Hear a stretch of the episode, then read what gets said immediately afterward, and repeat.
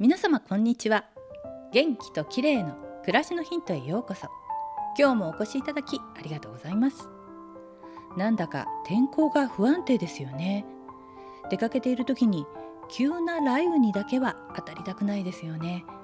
私も毎日天気予報をチェックしながら出かけています。軽井沢にはスーパーが少ないんですが家から歩いて行けるところにデリシアという大きなスーパーがあります。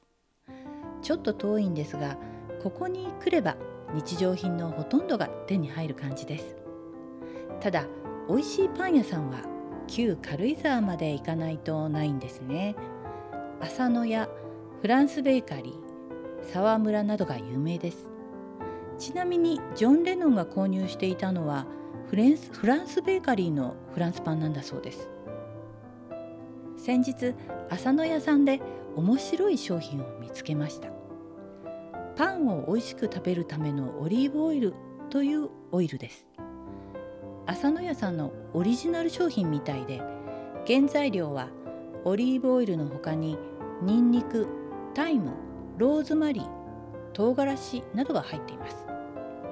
ちょっとスパイシーな香りがしてフランスパンにつけて食べると本当に美味しかったです。さてオリーブオイルといえば健康効果が高いことで有名ですが腸をすっきりさせる効果もあるんだそうです。先日紹介した「腸がすべて」の著者フランク・ラポルト・アダムスキーさんによると果物とオイルには腸の詰まりや汚れをすっきりさせる洗浄剤のような効果があるんだそうです。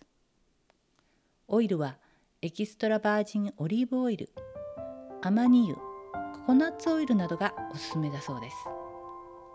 腸が詰まっていると太りやすくなり血中のコレステロール値が高くなりやすいと言います。オリーブオイルはパンにも塗って毎日たっぷり摂りたいですね。今日は軽井沢の美味しいパン屋さんで見つけたパンを美味しく食べるためのオリーブオイルの話でした。最後までお聞きいただきありがとうございます。